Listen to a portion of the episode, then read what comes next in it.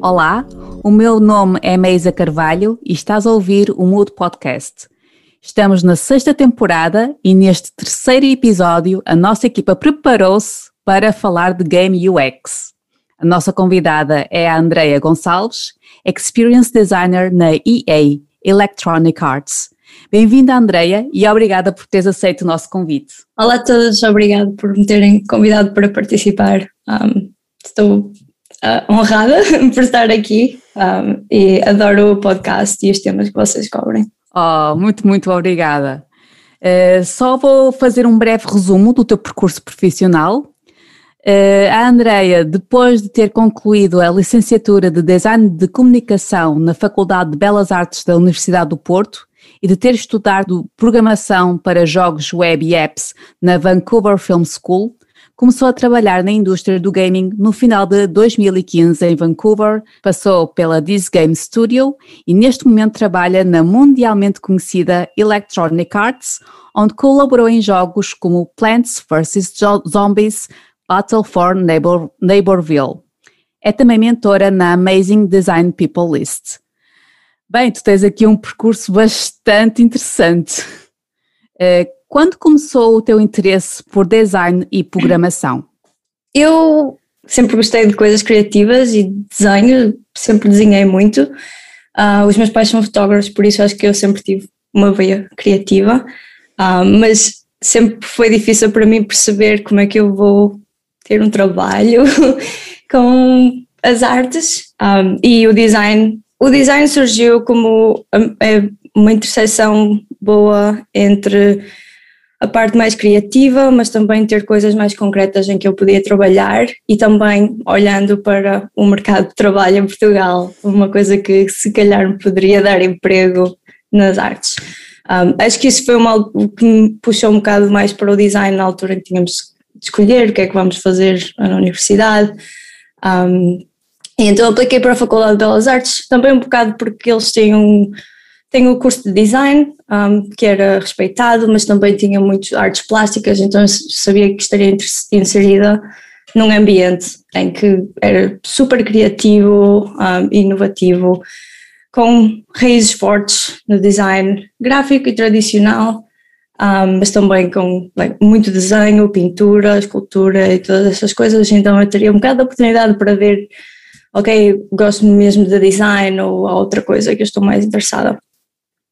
Isso foi um bocado o que me levou ao design específico no meio de todos os meus interesses artísticos. Quando estava na FUPAO, para ser sincera, o curso na altura, 2010, era bastante design gráfico e tradicional, muito print. E quando olhavas para design, se calhar mais nas Américas ou outras partes do mundo, já estava a surgir muito o UX, UI, aplicações, jogos, muitos produtos digitais e na altura acho que a FBO estava um bocado atrasada nisso, então tinhas de fazer tinhas de procurar oportunidades para expandir as tuas habilidades nessas áreas. Então eu lembro que nós tínhamos trabalhos e sempre que possível tentávamos trazer um bocado para o lado do produto digital. Houve uma altura que tínhamos de fazer um projeto relacionado com, acho que era Ramos Pinto, e nós decidimos, vamos fazer uma app que te ajuda a escolher vinhos e é super tipo visual e tu escolhes o que é que queres a situação, que seja a situação, é formal, informal, estás sentado no sofá, estás a comer peixe, canapés. Então, e estávamos sempre a tentar, ok, design gráfico, mas para produtos digitais e começar a pensar nos flows e a experiência de usuário e como é que seria implementado. Então, isso foi a parte que como é que eu comecei a chegar mais para o UX, estando na educação mais virada a graphic design. Quando a programação entrou em jogo, acho eu, tivemos 2 aulas em web design, super básico, acho que a primeira era obrigatória, a segunda era opcional, super básico de HTML, CSS, JavaScript, mas eu achei super divertido, foi espetacular. Eu estava super feliz com o que eu estava a fazer, aposto que era tipo zero dificuldade na altura, olhando para trás é de cenas tipo super básicas, mas poder escrever qualquer coisa e ver aquilo tipo funcionar e a poderes interagir com as coisas foi espetacular, porque eu estava só a fazer cenas gráficas, estáticas e print, e agora estava a poder pegar nisso e as pessoas podiam clicar e mudava. Acho que essa foi uma das primeiras coisas que me fez ficar super interessada em programação. E acho que foi a principal.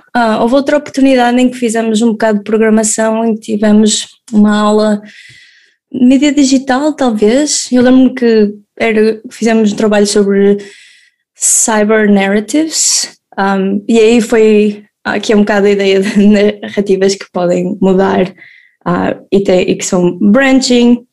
E essa foi outra oportunidade para trazermos jogos e pegámos num... acho que nessa altura eu estava a jogar muitos jogos, tinha voltado a jogar WoW, estava a jogar muito League of Legends, estava a jogar Hearthstone e comecei a pensar, acho que foi nessa altura que comecei a pensar um bocado como seria trabalhar em jogos e vi um documentário da Anita Sarkeesian que era Women vs. Tropes in Games, era sobre a ideia de como as mulheres são... portraited em mídia, não só em jogos, em filmes, etc. E nós gostámos muito desse tema, pegámos nesse tema. Ok, e se fizermos um jogo pequeno, que é só pegar em cada uma dessas tropes e mostrar como é que isso seria em prática. Então fizemos um jogo super simples, em stencil, porque acho que tinha uma maneira muito simples de programar. E eu adoro, acho que é um dos meus jogos preferidos que fiz até hoje. Chama-se Female Fatality. Não sei se ainda funciona online, porque era, acho que em flash, mas funcionar, experimentem. Nessa altura, eu estava no final da licenciatura e a olhar para as oportunidades de mercado de trabalho em Portugal. Ok, vou trabalhar grátis para fazer coisas para o meu portfólio. O mercado parece saturado, os designers que estão... já graduados, não conseguem necessariamente encontrar emprego. E também em Portugal acho que há uma certa expectativa, se calhar depois da licenciatura, continuar sem mestrado. Então foi nessa altura de, ok, eu acho que não vou conseguir arranjar emprego depois disto, nem sei se o que eu gosto é de fazer design e tipo fazer muitos logos para empresas, e se calhar vou ter de fazer freelance. Eu gosto de educação, se calhar devia continuar a estudar. Foi aí que pensei, será que eu consigo encontrar alguma coisa em que eu possa estudar jogos? E encontrei um mestrado em Copenhaga, parecia interessante, mas era um bocado difícil de perceber o quão prático ia ser, porque eu tinha nenhuma experiência em jogos. E foi quando encontrei uma bolsa aqui para a Vancouver Film School, que era uma bolsa para Women in Games, e era para o Programming Games Web and Mobile Program. Acho que uma cena que eu às vezes conto porque acho engraçada é que eles têm dois programas, um é Game Design e outro é Programming, e eu achei que não ia conseguir nenhum, então apliquei para os dois, mas depois descobri que eu mandei a aplicação do Programming duas vezes e não mandei a do Game Design. Então, para ser sincera, é um bocado aleatório que eu fui para Programming, mas olhando para trás foi espetacular, eu aprendi tanto no ano, foi incrível, incrível. E como eles estavam a fazer o curso também de Game Design, nós trabalhámos diretamente e os nossos projetos finais foram juntos, então no final de contas era basicamente educação em Game Design, mas mais focada em programação. O programa por acaso é incrível, porque eu estudei um ano de programação e de alguma forma arranjei um emprego como programadora de UI depois disso, então foi assim um bocado aleatório, mas acho que foi bom olhando para trás, e ainda hoje em dia focando em UX ainda faço alguma implementação de vez em quando, porque eu gosto de ver o que eu fiz a funcionar. Então foi o destino de tu teres submetido a tua candidatura duas vezes em programação. Sim, acho que inconscientemente eu sabia que era o melhor para mim. Então, como é que tu chegaste à indústria do gaming? Uma coisa que é interessante que eu descobri quando cheguei aqui a Vancouver, e que acho que faz sentido que eles tenham cursos para game design aqui, é que existem imensas empresas de jogos. Aqui trabalhar em jogos é como trabalhar noutra área, trabalhar em aplicações, em web. Deve haver pelo menos 10 ou mais só aqui na cidade. Então, quando eu vim para cá, começou a aparecer um bocado mais realidade. E a outra parte é que o programa da Vancouver Film School é super prático e temos várias oportunidades de conectar com pessoas da indústria de jogos aqui, que basicamente a certo ponto vão estar à procura de pessoas para trabalhar nas empresas e já te conhecem, e é uma boa maneira de entrar. Ou, por exemplo, uma pessoa da tua turma arranja um emprego primeiro, mas depois eles precisam de alguém e eles sabem que tu eras fixe de trabalhar, que é uma das partes muito importantes, e ajuda-te a entrar. Então acho que seria espetacular se um dia Portugal, o Porto, Lisboa, chegasse a este ponto, mas crescer e pensar que trabalhar em jogos é uma opção, ou poderes tentar e depois se não gostas fazes outra coisa, sem ter de vir para o outro lado do mundo. E não sei, foi um bocado... As estrelas alinharam-se no final da licenciatura. Eu estava a jogar muitos jogos e comecei a pensar, existe uma interseção entre os meus interesses e jogos. Encontrei uma oportunidade e disse YOLO, acho eu. Vim para cá e percebi que aqui não é uma coisa... Bem, quando eu estou em Portugal, para mim trabalhar em jogos é tipo ser um ator famoso de Hollywood. Não acontece, não é? Certo. E vir para aqui e ver, aqui é possível, foi bastante motivador. E depois conhecer pessoas que trabalham em jogos e falar com eles e pensar, são humanos normais, claramente, obviamente. Depois disso, basicamente, foi procurar emprego. Tive um bocado de... Um dos obstáculos que eu tive foi em termos de vistos e imigração, que tornou um bocado menos fácil. Mas logo que eu consegui um visto de trabalho por ter estudado aqui um ano, tipo em 2 semanas arranjei emprego como programadora de user interface em jogos mobile, e a partir daí acho que depois de entrar e das pessoas trabalharem contigo, estarem a trabalhar contigo, sim, depois da primeira experiência acho que continuar é fácil. É ótimo. Agora, o que se está a passar em Portugal, especialmente no Porto e em Lisboa, há muitas empresas estrangeiras que estão a apostar no nosso país porque os nossos salários são mais baixos, é um facto, e também é um facto que nós sabemos, temos alguma facilidade em falar inglês, então estou a apostar em fazer tech centers aqui, mas trabalhar para eles. Então, se calhar, assim, há uma racha de esperança que no mundo do game design as grandes empresas tenham uma sucursal aqui, em Portugal, e aí talvez possas trabalhar aqui e vamos todos juntos tomar uma cerveja. Tem de começar pequeno, não é? Tem de haver pessoas suficientes no país que estejam interessadas. Acho que um problema que nós temos não é só em jogos, que as pessoas têm de sair para trabalhar naquilo que gostam e depois porque voltar, não é? Os salários são mais pequenos, vais ter de batalhar para mostrar que é uma opção viável de vida, e também não tens o suporte de... eu sei que existem alguns cursos já, mas é preciso um ecossistema, não é? Precisas de educação, cursos para criar pessoas especializadas que tenham um sítio onde vão trabalhar. E depois precisas de várias empresas para também existir um fluxo de pessoas a trabalhar em empresas diferentes. Se querem uma coisa diferente, mudam para outra empresa, mas podem continuar a trabalhar em jogos. Vai demorar talvez um pouco de tempo a chegar aí, mas é importante para as pessoas que estejam interessadas em trabalhar jogos e permanecer em Portugal, começar a pensar como criar este ecossistema. Às vezes eu penso, o que é que eu gostaria de fazer no futuro? Eu adorava poder voltar para Portugal e abrir um estúdio, não é? Mas já é um risco abrir um estúdio, mas também onde estão as pessoas especializadas, onde é que estão as outras empresas para suportar-nos e criar esse ecossistema juntos. Então é um tema que eu às vezes penso um bocadinho. Como já referiste, tu também muito no início, tu também trabalhaste em projetos de web e apps. Trabalhar em Game UX Design é diferente de trabalhar em Web e Apps UX Design. Segundo a tua experiência, quais são as principais diferenças? Ok, para começar, eu nunca trabalhei profissionalmente em aplicações e web.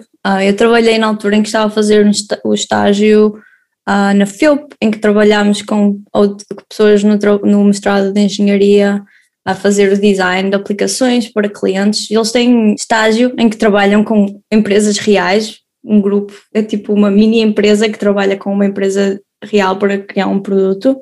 Acho que essa é a minha experiência mais profissional que eu tive com UI, UX e web, mas eu estou sempre a aprender e conheço outras pessoas que trabalham nessa área. Posso falar um bocado na minha percepção da diferença.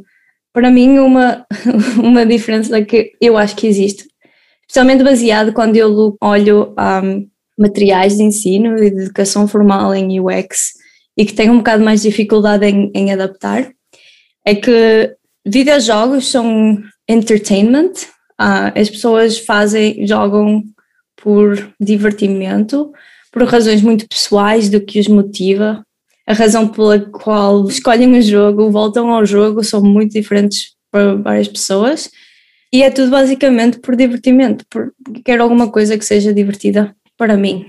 Em termos de web e aplicações, acho que é mais o normal do UX design, que é um indivíduo, uma pessoa real, tem um problema e nós vamos arranjar uma solução que vai resolver esse problema para as pessoas.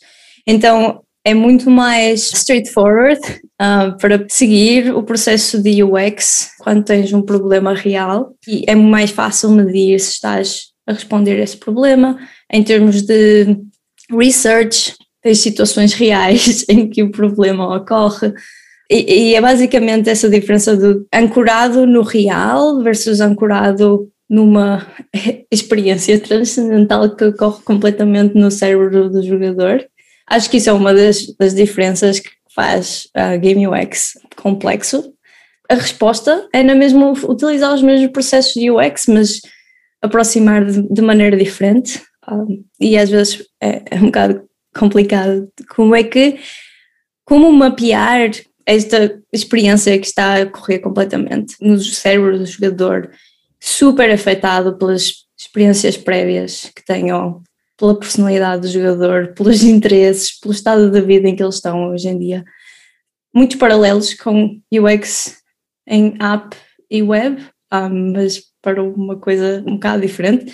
E acho que isto é um bocado dos obstáculos que cria quando trabalhas em Game UX, mas é super interessante de resolver, só um bocado diferente. Tu também, quando estás a trabalhar para um jogo, tu precisas de testar. Quando estás a experimentar novas interações, novas features, como é que tu fazes o user testing? User testing é algo que faz parte da cultura do desenvolvimento de jogos desde há muito tempo. Playtesting foi sempre uma coisa que, antes da Game UX começar a crescer como uma disciplina formalizada em jogos, os game designers e desenvolvedores de jogos sempre fizeram. E então isso é uma das partes que sempre acontece e que acontece com frequência, que é fazer playtesting do jogo como a experiência total. Em termos de como eu uso user testing, depende do que eu esteja a fazer design.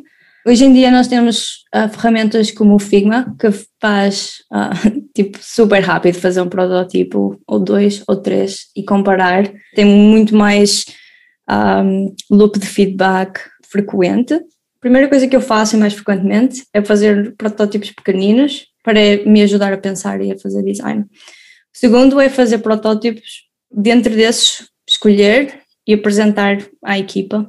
E ajuda imenso para eles visualizar e compreender e também participarem no processo de design, darem as impressões deles, perceberem as sugestões que eles dão e que impacto podem ter e começarem a pensar nisso. Acho que em termos de fazer com utilizadores reais, como designer, numa equipa que é bastante grande e funciona mais, eu tenho perguntas sobre a feature que estou a criar. E eu trabalho com o nosso UXR department para desenvolver os testes, mas eles estão encarregues. Todos nós conhecemos o livro Don't Make Me Think, do Steve Krug. cujo título se tornou num dos mantras de UX Design.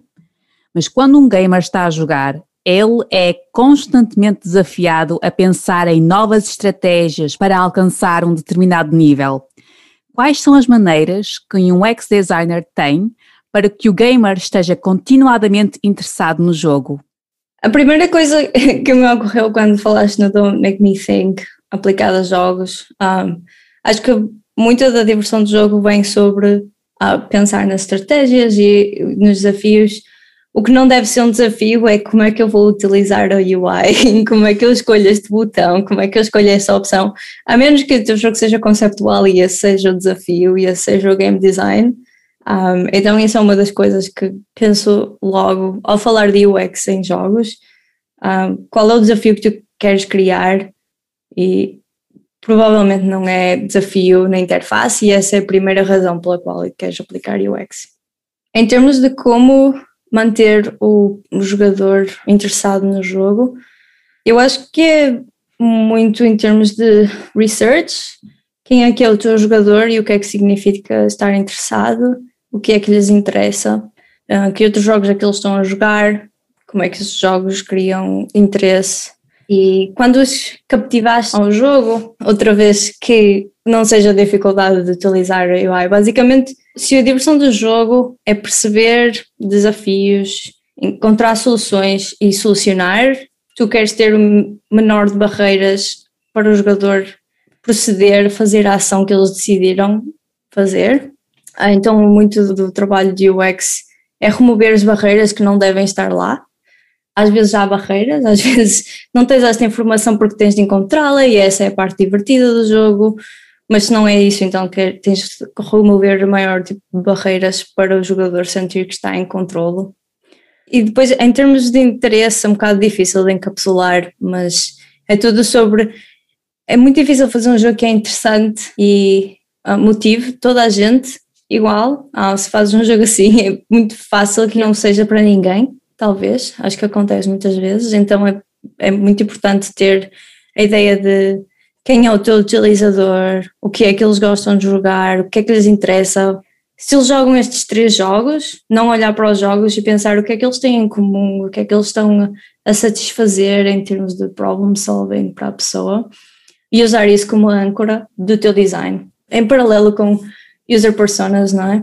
Quem é o teu utilizador e vais resolver o problema para essa pessoa, se calhar resolve para outras pessoas também, mas ganhar é resolver o problema para este grupo de pessoas, e é o mesmo em jogos, só consegues fazer algo que desafie e motive certos jogadores se pensares neles como um grupo. Hoje em dia os jogos são mesmo complexos, então acho que é normal encontrar jogos que respondem a vários grupos, mas acho que continua a ser um grupo de pessoas que foi decidido, mesmo que seja tipo 3 diferentes motivações principais. E quando olhas para os jogos consegues ver esse tipo de coisas. Por exemplo, um jogo que seja preciso muito skill de gameplay, mas pode ter também um sistema de colecionar. Esse sistema de colecionar é para uma espécie de jogador que gosta muito de completar coisas, e a parte do skill ser difícil é para uma pessoa que gosta muito de melhorar em skill e focar-se mais nessa parte. E depois o desafio é como é que fazes qual skill tu estás a pedir, não fazer a pessoa que é colecionador não querer jogar porque é muito difícil, mas também não baixar muito para a pessoa que gosta de skill também gostar disso. E a pessoa que gosta de skill pode estar um bocado interessada na parte da coleção. Se calhar não vão completar, mas é uma das coisas que eles fazem tipo secundário, que ajuda quando eles estão um bocado cansados daquilo, continuar a divertir-se de uma maneira mais fácil. Então existem sinergias entre diversas motivações, mas sempre tendo em foco para quem estás a fazer o jogo, quem é o principal, quem é o secundário, que tipo de coisas fazemos para esse tipo de pessoas e qual é a sinergia entre eles. Jonathan Blow, game designer, programador e criador dos jogos Braid and The Witness, afirmou que os game designers precisam de respeitar o jogador como uma pessoa inteligente que consegue descobrir coisas, que quer descobrir coisas ou vir a compreender ainda mais coisas do que sabia no início do jogo. Como é que tu vês o teu utilizador? Como é que tu vês o gamer? Eu acho que concordo com essa afirmação. Acho que é uma das razões pela qual as pessoas vêm para jogos, eles querem uma experiência diferente ou mais da experiência que eles gostam de ter e querem que depois de terem jogado isso tenha adicionado algo à vida, à experiência deles. Então acho que isso é um bocado importante para mim, o que é que as pessoas vão levar do jogo, e pensar no jogador como outra pessoa humana como eu. Quando eu jogo um jogo tipo Braid ou, por exemplo, o Journey, que é um dos meus jogos favoritos, como é que o meu trabalho no jogo vai impactar o jogador e deixar com uma impressão e uma memória do jogo quanto tempo depois, ou fazê-los refletir sobre algum aspecto da vida que eles não iriam refletir de uma maneira interativa. Eu acho que a parte interativa é uma parte muito forte que distingue de cinema e de música. É a maneira mais próxima que temos de realmente entrar nos sapatos de alguém. O processo de desenvolver um jogo é um processo bastante complexo. Quais são as principais dificuldades que encontras como experience designer? Eu acho que uma das dificuldades é controlar a complexidade do jogo, e acho que é uma das razões que os jogos falham às vezes, é que obviamente os sistemas dos jogos têm de ser bastante complexos e profundos, deep, para as pessoas continuarem interessadas e conseguirem crescer o skill e sentirem que estão melhor do que eram uma hora atrás. E acho que muitas vezes os jogos falham porque deixam essa complexidade vir muito ao de cima, não é? Então metade dos jogadores que estariam interessados potencialmente nessa experiência nem sequer chegam a tentar, porque pensam, ok, isto está demasiado, não consigo perceber nada, não é para o meu tipo de skill. E se calhar era para o tipo de skill deles, mas os developers não conseguiram encontrar o balanço de quanta informação que temos que dar a cada momento para a pessoa sentir que está a crescer e que não fica overwhelmed e consegue ter uma boa experiência. Eu acho que essa é uma das maiores dificuldades. E outra, o que falamos, acho que falei um bocado atrás, em termos de aceder à experiência que o jogador realmente tem, não é? Porque nós fazemos o design do jogo, é construído, mas tu nunca consegues controlar perfeitamente a experiência que o jogador vai ter ao jogar o teu jogo, não é? Pensando outra vez em algo como o Journey, o jogo em si, não é? Não tem muita história, não é? Tu vês uma pessoa a caminhar no deserto, outras pessoas aparecem e caminham contigo, mas por alguma razão no final deixa um impacto emocional imenso, especialmente quando percebes que estavas a jogar com outras pessoas. Mas eu acho que isso precisa tanto de alguma maneira ter em conta as experiências da pessoa, que a pessoa traz para a experiência quando a jogar. Ok, eu acho que todos experienciamos sentir-nos sozinhos, ou sentir que não temos conexão, ou querer conectar com alguém, mas não ter palavras. Acho que tentar fazer o design para uma experiência que tem tantos inputs que não controlas, mas que quando consegues criar o ambiente certo, criar algo super forte e transcendental, é espetacular. Para mim, acho que é um bocado isso. É uma experiência que tu queres criar, mas tu nunca consegues planeá-la 100% e muito forçar o jogador a experienciá-la da maneira que tu queres. Só podes fazer o teu melhor bet. Se calhar experiências muito narrativas e lineares é o que se consegue aproximar mais de controlar a experiência emocional que o jogador vai ter, mas ainda assim todas as experiências prévias que a pessoa teve, da personalidade, o que é importante para eles, afeta tanto. Então acho que isso é uma das coisas difíceis e espetaculares e interessantes de resolver, mas super difícil de controlar. Sim, porque quando tu estás a desenhar um jogo, quando estás a trabalhar num jogo, também tens que lidar com a complexidade humana, das nossas emoções, das nossas lembranças. Eu lembro-me, por exemplo, há muitos anos atrás, eu tinha amigas minhas que jogavam o Final Fantasy, eu acho que era o Final Fantasy VII, e elas disseram que chegavam a alguns níveis e elas começaram a chorar porque a história era de tal maneira tão emotiva que elas começavam a conectar-se com a personagem, assim, o character, e é incrível tu criares essa conexão de um personagem que não existe na nossa vida real e tu estás na tua realidade, na tua casa e conectares a uma maneira tão emocional a um personagem. Sim, sem dúvida, eu acho que isso é uma das coisas que me interessa nos jogos e saber como fazer é como fazer os jogos mais approachable a pessoas que não são gamers. Essas experiências são super humanas, não é? Não precisas ser gamer para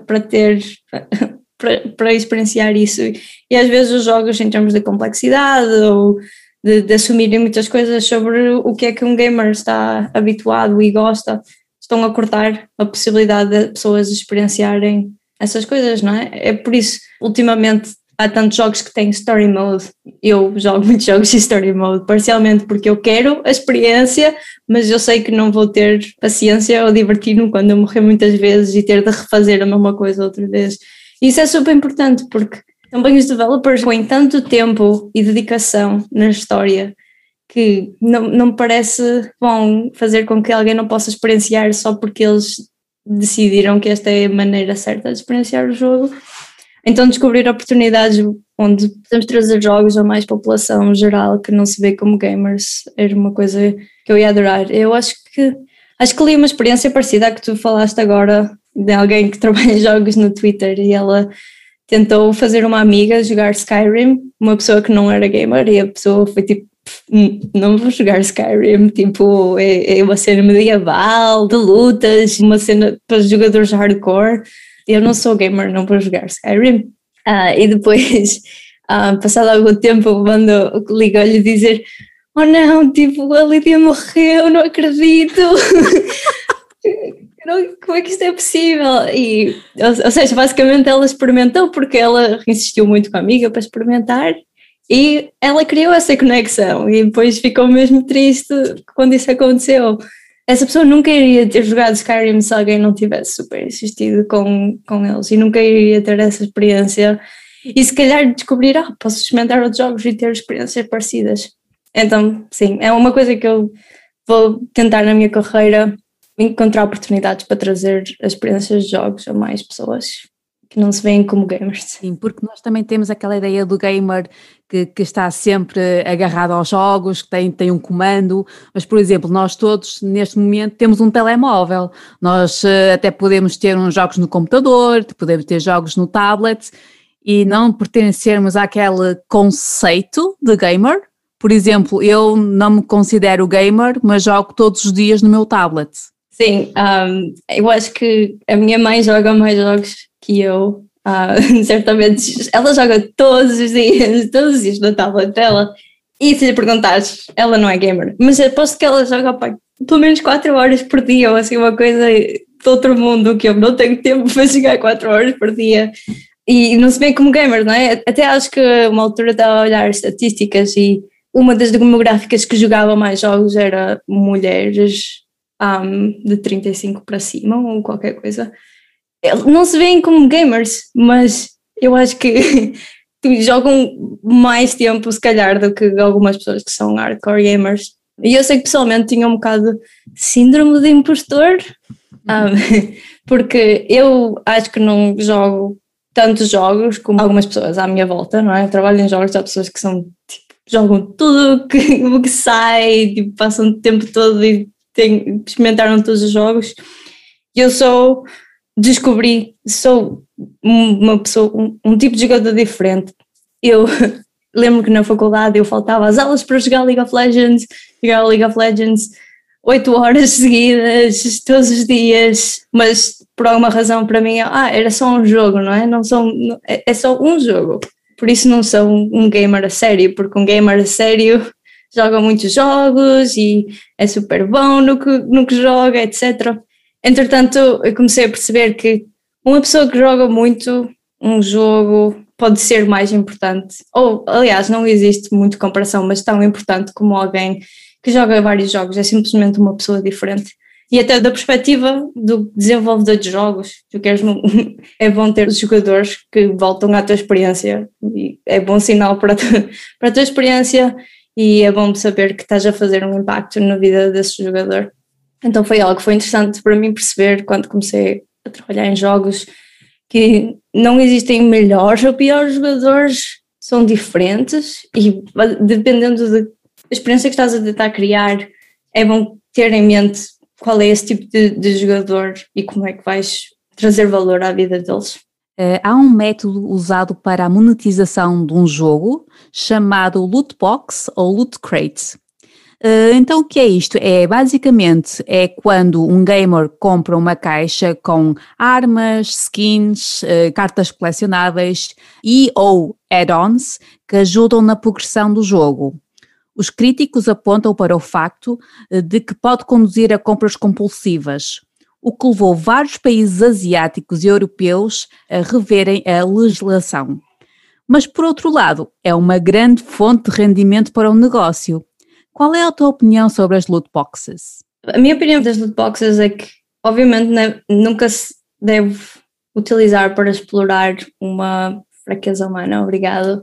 Se estás a fazer isso com essa ideia de explorar, acho que é algo que eu discordo, e acho que é um bocado pensar, tipo, qual é a intenção, porque de certa forma a razão pela qual se tornou tanto popular é porque traz um certo tipo de valor à experiência da pessoa, não é? Acho que podemos ver em vários casos na vida real que a expectativa que tens sobre algo muda quanto valor recebes quando recebes a recompensa, e tirar isso completamente, acho que isso tirava interesse na nossa vida real, e acho que é igual um bocado nos jogos, e a questão é sempre de estás a usar isso para explorar os jogadores ou estás a usar isso para criar valor e experiências interessantes no teu jogo. Acho que isso é sempre importante ter em conta, porque é sempre um bocado difícil como é que crias valor para o conteúdo do jogo, mas fazes o jogador sentir que é justo, ok? Porque basicamente quando jogas um jogo havia a possibilidade do developer de simplesmente dar tudo, ter tudo desbloqueado, unlocked, para começar, não é? Mas o que é que isso te dá? Várias coisas que para ti se calhar não têm tanto valor, tens tanta escolha, é difícil, ficas overwhelmed, não sabes escolher. Então acho que uma razão das loot boxes é também que cria essa escarsicidade e dá valor ao item, para quando o receberes, dares mais valor do que darias que simplesmente tivesses desde o início. Também ajuda a receberes conteúdo gradualmente e não saberes ao certo o que é que vais receber. O elemento da surpresa pode-te levar a experimentar coisas que não irias ter experimentado se não tivesse recebido o item. Eu lembro quando eu jogava League of Legends, uma coisa que nós fazíamos muito entre amigos, porque achávamos, não, gastar dinheiro no jogo não é fixe, mas é ok se for prenda para outra pessoa. Então nós dávamos muito mystery boxes, que podias mandar alguém e essa pessoa recebia uma skin aleatória. Foi super fixe para me fazer jogar com champions que eu normalmente não jogava, porque recebia uma skin nova para utilizar. Então para mim acho que existem coisas positivas em loot boxes e acho que isso foi por isso que começaram a ser popularizadas. O problema é quando são utilizadas para explorar o jogador, e acho que aí, se estamos a começar a ver esse uso, de começar a pensar como é que vamos proteger o consumidor. Então agora vamos falar de uma outra box, o Skinner Box, também chamado de condicionamento operante. É uma metodologia que consiste em incentivar através de estímulos, que podem ser castigos ou recompensas, de forma a moldar uma tomada de decisão ou da ação. Pode-se considerar que é uma forma de dark pattern, ou seja, um reforço para executar uma ação que não é necessariamente benéfica para o jogador? Ok, outra pergunta difícil. Eu acho que a minha resposta talvez é um bocado parecida à da loot box, de que até certo ponto utilizado com o benefício e o valor que vai trazer ao jogador em mente, pode ser benéfico, mas nunca utilizando para explorar e levar à escolha de uma opção que a pessoa nunca iria fazer racionalmente. Mas acho que o loop de fazer uma ação e receber feedback positivo ou negativo em relação ao que tu fizeste é super importante em termos de aprendizagem, não é? Nós precisamos disso para crescer e encontrar-nos no mundo e saber, ok, não devia tocar no espinho da rosa, doeu, não vou fazer mais isso. Então para mim é outro tópico que é um bocado complicado, basicamente utilizar com intenção maligna é mau, utilizar tendo em conta o benefício que vai trazer ao jogador pode criar benefícios, e acho que é uma coisa comum em jogos. Acho que existe um bocado exemplos de jogos em que é utilizado, não diretamente, maligno. Eu vou esperar que todos os desenvolvedores de jogos tentaram o melhor para criar uma boa experiência, mas às vezes pode ter resultado em experiências em que as pessoas fizeram coisas que não iriam fazer se não fossem condicionadas. Mas uma parte que é aplicada aos jogos é realmente esse feedback constante, e acho que é uma das razões pela qual as pessoas jogam jogos, é que tens mais feedback do que tens na vida real. Então é por isso é que podes jogar um jogo e evoluir em capacidade super rápido, porque o jogo está a te dar sempre feedback positivo ou negativo para poderes melhorar, que não é uma coisa que normalmente tens na vida. Eu sei que, por exemplo, a trabalhar em design às vezes é super subjetivo, então como é que consegues crescer quando não existe um preto e branco, certo e errado? Que por acaso foi uma das coisas que eu gostei muito em programação. Eu senti que a minha capacidade em programação cresceu tão rápido, porque eu podia escrever código e funcionava ou não funcionava, tipo, instantaneamente, e isso simplesmente ajuda-te a crescer super mais rápido do que quando tens feedback subjetivo ou nenhum feedback. Acho que outra vez a minha resposta é se utilizares tendo em mente que valor vai trazer ao jogador, pode criar uma situação positiva, sem pensar nas possíveis consequências que pode estar a criar, então cria experiências negativas. Deixa-me só fazer um pequeno parênteses. Na tua resposta anterior, quando estavas a falar do feedback, eu acho que estes jogos serão anteriores à tua chegada à EA, e acho que não são desenvolvidos pela EA, acho que são da BioWare, mas são distribuídos pela EA, na mesma, que são os Mass Effect, certo? Eu adorava que na vida houvesse um graficozinho cada vez que eu tomo uma opção a dizer-me se eu virei mais para Renegade ou mais para Paragon. Adorava. Infelizmente isso não acontece. Infelizmente não. Certo. Ou no Dragon Age, quando respondes a uma pessoa, diz-te, esta pessoa gosta mais de ti agora. Sabes, ou esta pessoa não quer mais ser teu amigo. Perfeito. Tu não saberás, mas a moça que está a algures, eu não sei por que ordem é que nos estás a ver, mas a Catarina, o primeiro jogo que ela me ofereceu foi o Dragon Age Origins. Já agora. Adoro, um dos meus jogos preferidos. Também, sem dúvida. Bom jogo. Sem dúvida. Vi que estás a participar bastante na plataforma do Clubhouse, onde discutes com vários game UX designers sobre tópicos relacionados com a vossa área. Como é que tem sido o feedback das vossas conversas? Eu não sei se falei disto mais cedo, mas por um bocado de contexto. Game UX é uma nova área especializada em jogos, de certa forma.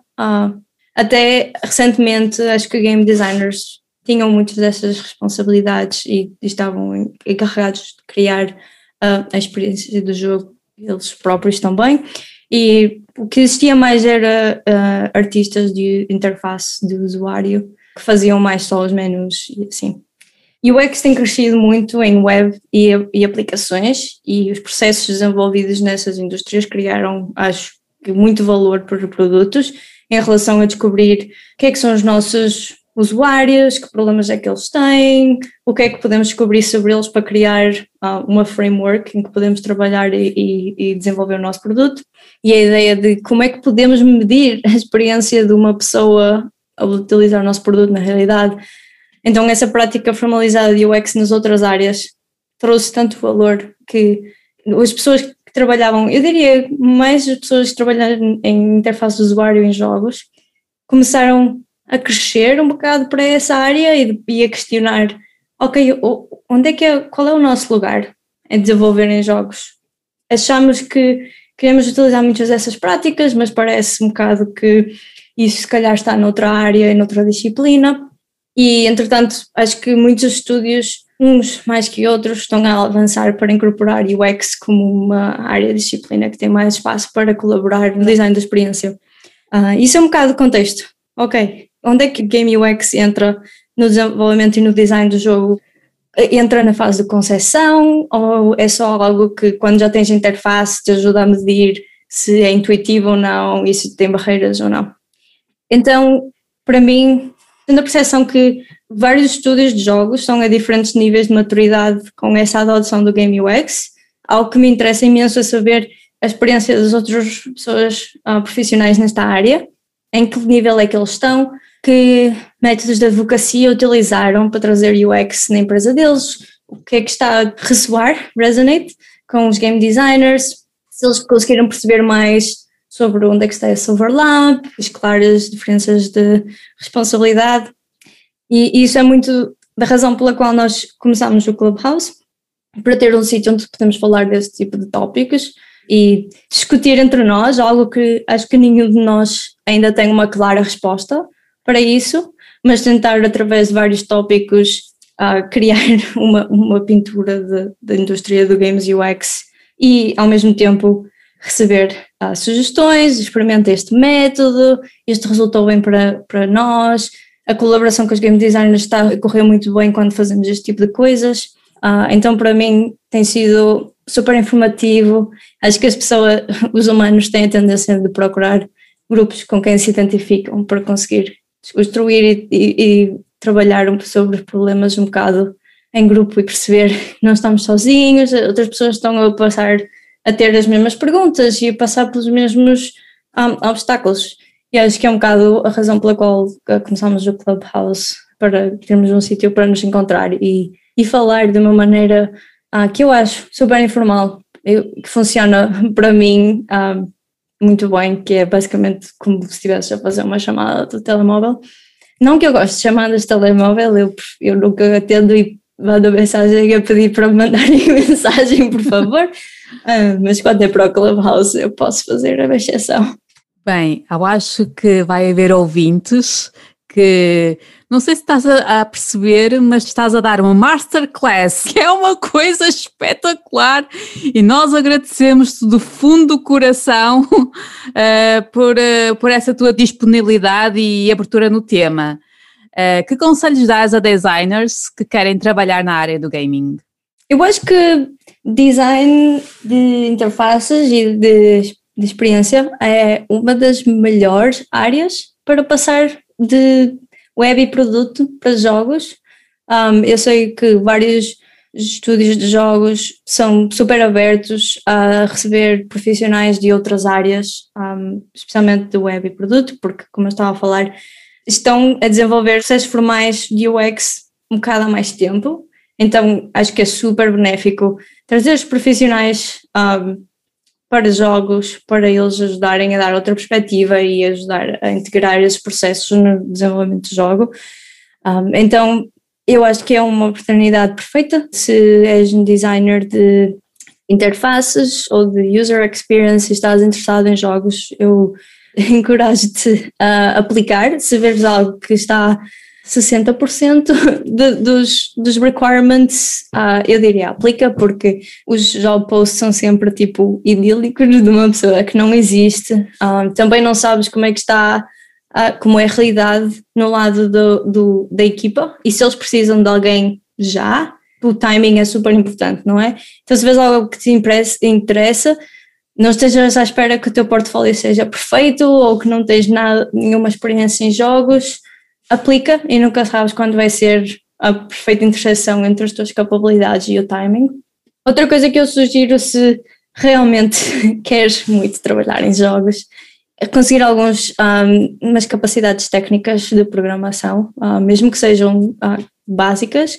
Acho que para mim foi uma dos meus selling points, poder entrar na equipa e fazer design, mas também construir, ou até que nem seja perceber como é que os programadores vão construir o teu design e pensar em tudo à frente e criar alguns assets. Por exemplo, pensando no Unity, como designer tu podes entrar no Unity, importar todos os teus assets e reconstruir um ecrã exatamente como tu vês no Figma.